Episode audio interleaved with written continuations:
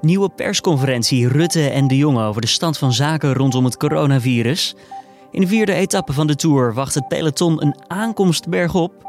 En in Japan wordt nu volop gesproken over wie de langstzittende premier Shinzo Abe moet opvolgen. Hij maakte vrijdag bekend dat hij vanwege gezondheidsklachten de scepter zal overdragen. Welke erfenis laat hij achter voor zijn opvolger? Dit wordt het nieuws. Voor het bedrijfsleven is het een goede premier geweest. Eh, voor de bevolking is het denk ik, eh, nou, laten we zeggen, een 6,5 geweest. Dat was Japan-watcher en directeur bij Global Bridges, Radboud Molijn. Hij vertelt je straks over wat Abe heeft bereikt als premier, wat niet zo goed ging onder zijn leiding en hoe de Japanners naar hem kijken. Maar eerst kort het belangrijkste nieuws van nu. Mijn naam is Julian Dom en het is vandaag dinsdag 1 september. Minister Ferdinand Grapperhaus gaat in gesprek met BOA en politievakbonden vanwege de discussie rondom zijn huwelijk. Gasten op zijn bruiloft hielden zich niet aan de anderhalve meter afstand. Door het incident schrijven BOA's nu minder coronaboetes uit, stelde de Nederlandse BOA-bond tegenover de NOS.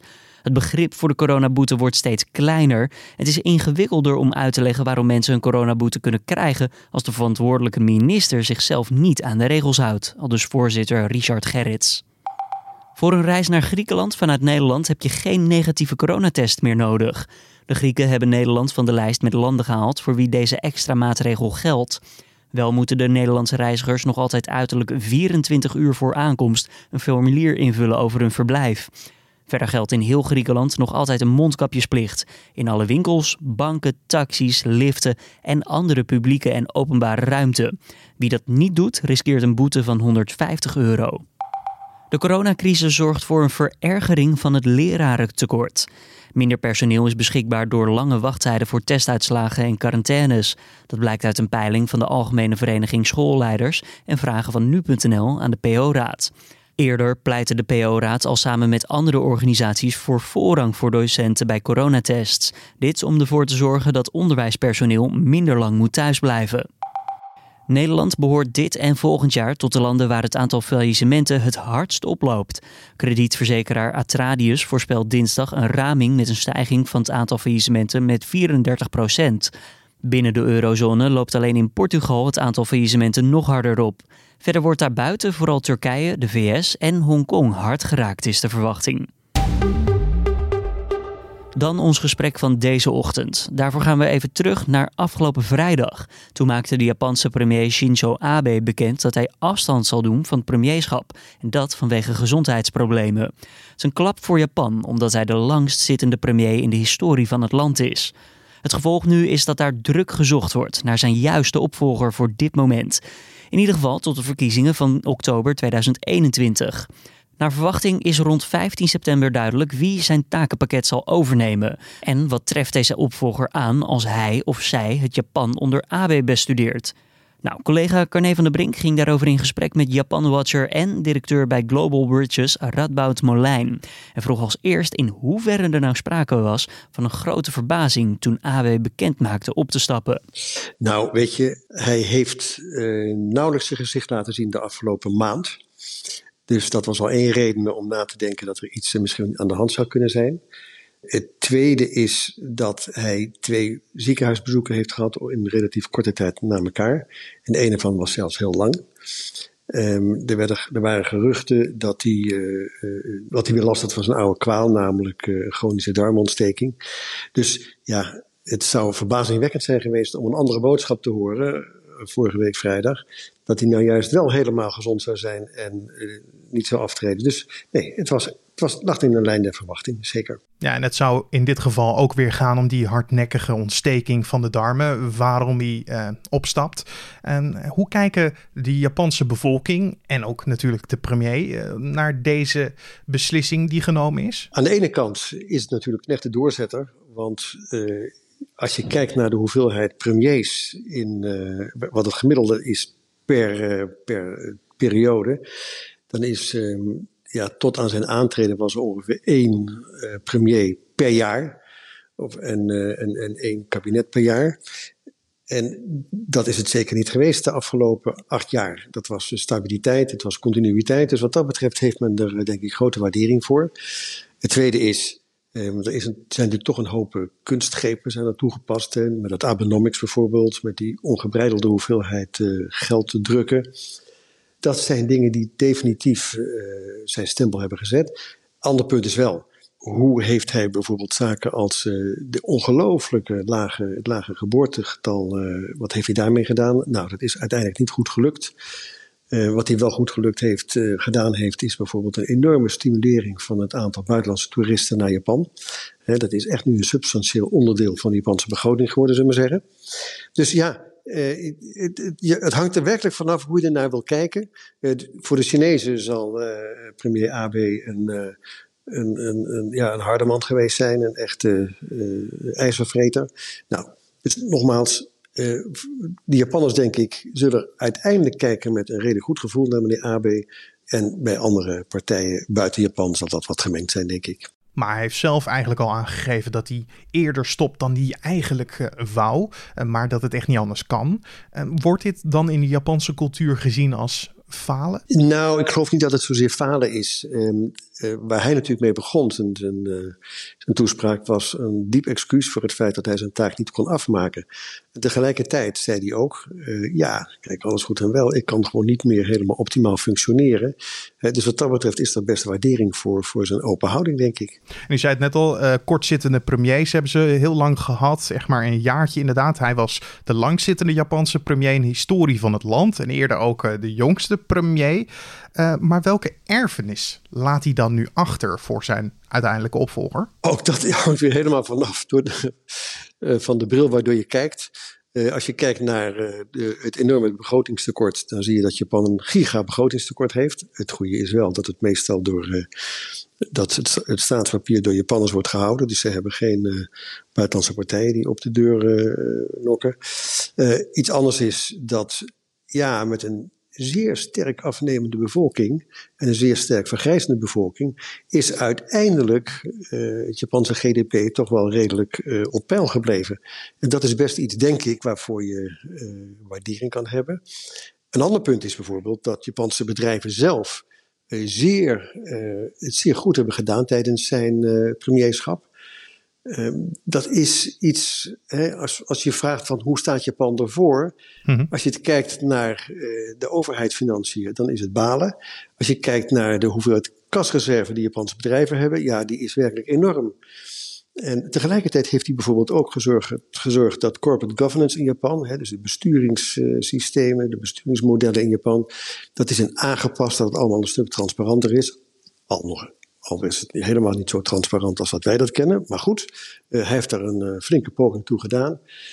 Dus met andere woorden, voor het bedrijfsleven is het een goede premier geweest. Uh, voor de bevolking is het denk ik, nou, laten we zeggen, een 6,5 geweest. dus alles bij elkaar ja, weet je, ik ben niet een enorme fan van meneer AB, maar goed, dat zal zeg maar weinig uitmaken. En waar ligt dat dan aan voornamelijk? Eh, nou, kijk, zijn, um, zijn houding om uh, de Japanse grondwet te wijzigen, met name artikel 9, om Japan tot een eigen, uh, een eigen leger weer te geven, in plaats van alleen maar een self-defense force, dat heeft hij best wel, nou, dat heeft hij met heel veel verve verkondigd. De vraag is of het allemaal wel even, goed gevallen is. Maar goed, uh, dat, is zijn, uh, dat is nou eenmaal ook een beetje de aard van uh, het beestje. hij komt uit een politieke dynastie, zullen we maar zeggen. Ik geloof dat zijn vader zelfs zich nog had opgegeven om kamikaze-piloot te zijn. Dus er was misschien ook weinig anders van te verwachten terugkijkend naar de beloftes die hij maakte eh, in aanloop naar het premierschap, zei hij: Ik wil uh, economische hervormingen door gaan voeren en staatsinvesteringen zullen er plaatsvinden. Critici zeggen: die plannen zijn eigenlijk nooit van de grond gekomen. Klopt dat of is het hem toch ergens wel gelukt? Uh, nou, je, moet, je, had, je, moet, je had je moeten afvragen dat als die als deze strategie van Abenomics niet was uitgevoerd, waar Japan op dit moment dan had gestaan. En dat is ongeveer, even voor de duidelijkheid? Wat Abenomics is? Ja, ja, ja even voor mensen die het niet weten. Nou, Abenomics dat betekent um, dat er in wezen een, een, een, grote hoeveelheid geld kan worden gedrukt, dat de staatsschuld uh, enorm kan oplopen. Uh, en tegelijkertijd ook, en dat was zijn boodschap toen hij geloof ik in 2013 uh, in Wall Street stond, buy my economics, buy my Abenomics. Dat was zijn stelling. En eh, dat heeft hij wat dat betreft, heeft hij zijn woord gehouden. En ja, als je nou bijvoorbeeld vandaag ziet, hè, Warren Buffett heeft net een enorme investering gedaan in Japanse handelshuizen.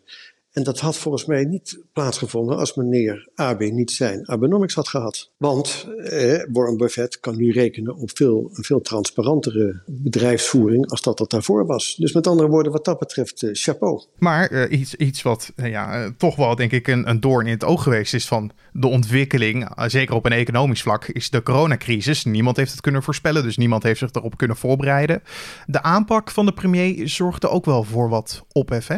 Ja, nou, een voorbeeld was bijvoorbeeld een investering van uh, elke Japaner moest een mondmasker krijgen. Dat heeft geloof ik 400 miljoen dollar gekost. En toen bleken de mondkapjes niet goed. Nou ja, oké, okay, dat is een absolute fout geweest. Tegelijkertijd, ja, uh, Japan heeft nog steeds een zeer laag aantal doden en infectieratio. dus met andere woorden, hebben ze het daar slechter gedaan dan in Nederland? Daar geloof ik helemaal niks van. Mm -hmm. Ik vond juist dat die Um, kijk, je moet de economie natuurlijk toch op de een of andere manier wel uh, overeind houden. En nou, dat is natuurlijk ook met zoeken en, uh, en, en pogen is dat geprobeerd. Maar heeft hij dat slecht gedaan? Ja, kijk, iedereen heeft altijd wat te klagen. Maar ik vind dat hij het uh, nog, nou, dat hij het best redelijk gedaan heeft wat dat betreft. Want het is wat, wat we in Nederland zeggen, uh, we maken beslissingen met 50% van de kennis. Uh, maar eigenlijk moet je dat natuurlijk doen met 100% van de kennis, maar die, die is er niet. neemt de Japanse bevolking hem dan iets kwalijk in, in deze periode, in deze crisis? Nou ja, wat je merkte is dat zijn um, populariteit drastisch afnam de afgelopen, afgelopen anderhalf, twee maanden. Uh, zijn approval rate heeft altijd wel redelijk, uh, is wel redelijk stabiel geweest. Op dit moment is die geloof ik 36 procent. Dus uh, ja, men was er niet al te, tevreden over. Tegelijkertijd, um, kijk, op, op, het moment van, van er een crisis, als er een crisis is, dan ga je natuurlijk toch kijken naar degene die stabiliteit geeft. En ja, meneer AB, hè, alleen al het feit nogmaals dat hij een premier voor een lange tijd was, heeft stabiliteit gegeven. En ja, dan ga je toch met zo'n man uh, in zee. Of ja. je het nou helemaal ermee eens bent of niet. U gaf aan het begin aan dat AB ook wel een harde man is geweest voor buurland China. In hoeverre staat de onderlinge diplomatieke band onder druk? Ja, uh, kijk, er is natuurlijk best een grote rivaliteit tussen Japan en China, waarbij China natuurlijk een vele malen sterkere partij is. Maar er zijn allerlei gebieden die geclaimd worden door beide partijen. Hè. Je hebt de eilandjes tussen Japan en China in de Senkaku, um, waar echt veel uh, hommeles over is. Nou, dat is dan één. Uh, het tweede is dat zo'n beetje de hele Zuid-Chinese uh, zee opeens door de Chinezen wordt geclaimd. Nou, dat zijn natuurlijk dingen die gewoon voor Japan eigenlijk ja, heel slecht zijn. Want heel veel van de aanvoer naar Japan, of het nou olie is, of grondstoffen, of voeding, dat gaat via die Zuid-Chinese zee. Dus op het moment dat de Chinezen zeggen, ja, dat is van ons, uh, en we gaan bij wijze van spreken tol heffen, ja, dat is natuurlijk voor Japan buitengewoon slecht nieuws. En uh, Japan houdt zich uh, op het standpunt dat dit vrije wateren zijn, dus waarom zou je dat opeens claimen als land? Mm -hmm. nee? Dus nou, dat is een, echt een heel groot veiligheidsissue ook voor Japan. Nou, dan heb je natuurlijk nu China en Hongkong en China en straks Taiwan. Uh, Japan heeft een zeer grote, of zeer innige relatie met Taiwan. Nou, uh, dat is dus gewoon. Uh, dat zet beide landen toch als het ware. die kijken nu op een andere manier naar elkaar. Dat is niet goed voor, voor Japan. Ja, en die spanningen tussen beide landen zullen in de toekomst, denk ik, niet zomaar opeens verdwijnen. Nou ja, hij is de laatste, de laatste jaren is hij alleen maar toegenomen omdat China, China zoveel assertiever is geworden. En dat zal zeker niet gaan verdwijnen. Zeker. Nee, dus nee. hij is wat dat betreft was het veel minder toen hij aantrad. En het is inderdaad nu een uh, is het nu continuïteit. Dat was Japan-watcher en directeur bij Global Bridges, Radboud Molijn, in gesprek met mijn collega Carne van der Brink. Wil je nou meer over dit onderwerp lezen? Check dan ook eventjes nu.nl. Daar hebben we een artikel staan met als titel Opvolger van Japanse premier Shinzo Abe zal flinke uitdagingen erven. Dan verder de nieuwsagenda voor deze dinsdag. Nou, premier Mark Rutte en minister Hugo de Jonge van Volksgezondheid die houden vanavond om 7 uur opnieuw een persconferentie over de ontwikkelingen rondom het coronavirus. De bewindslieden zullen naar verwachting geen nieuwe maatregelen aankondigen, maar van de gelegenheid gebruik maken om de stand van zaken rondom het virus toe te lichten. Het is nu ook ongeveer zes maanden na de eerste uitbraak van het virus in ons land. En volgens de oorspronkelijke routekaart van het kabinet zouden veel maatregelen per 1 september worden versoepeld. Mogelijk wordt daar dan vanavond nog eventjes op ingehaakt. En in de vierde etappe van de Tour de France wacht het peloton een aankomst bergop. Die ligt dinsdag na 157 kilometer in Orcher-Merlette. Het is zeker niet de zwaarste bergrit van deze Tour, maar de rit kent wel degelijk een aantal vervelende heuvels, zo te say. En daarvoor zijn overigens geen punten voor het bergklassement te verdienen. Het zwaartepunt van de rit is de 7,1 kilometer lange slotklim. Deze bijna 2 kilometer hoge kool heeft een gemiddelde stijging van 6,7 procent. En dat weerbericht. Op een enkele spat regen na in het noorden is het verder vooral droog in Nederland. In de ochtend kan de landinwaarts nog wel eventjes wat nevel en mist ontstaan. Nou, in de loop van de ochtend lost dat allemaal op en wisselen zon en wolken elkaar af. Het wordt vandaag maximaal zo'n 18 graden. Dan nog even dit. Voormalig pornoacteur Ron Jeremy is aangeklaagd voor seksueel misbruik. 13 vrouwen zeggen te zijn aangerand door Jeremy, waaronder een vrouw die destijds 15 jaar oud was. De inmiddels 67-jarige acteur werd eerder al aangeklaagd door vier andere vrouwen. Jeremy is een naam die bekend is binnen zijn industrie. Hij heeft namelijk in meer dan 1700 films gespeeld. Mocht hij nou schuldig bevonden worden voor deze aanklachten, dan kan hij maximaal tot 250 jaar gevangenisstraf krijgen. Zelf ontkent Jeremy echter alle aantijgingen.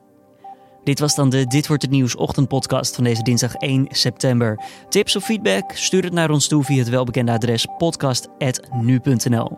Ik wens je voor nu een fijne dinsdagochtend. Mijn collega Corné van der Brink die is er vanmiddag met de middageditie van deze podcast. En mijn naam is Julian Dom en ik spreek je morgenochtend weer.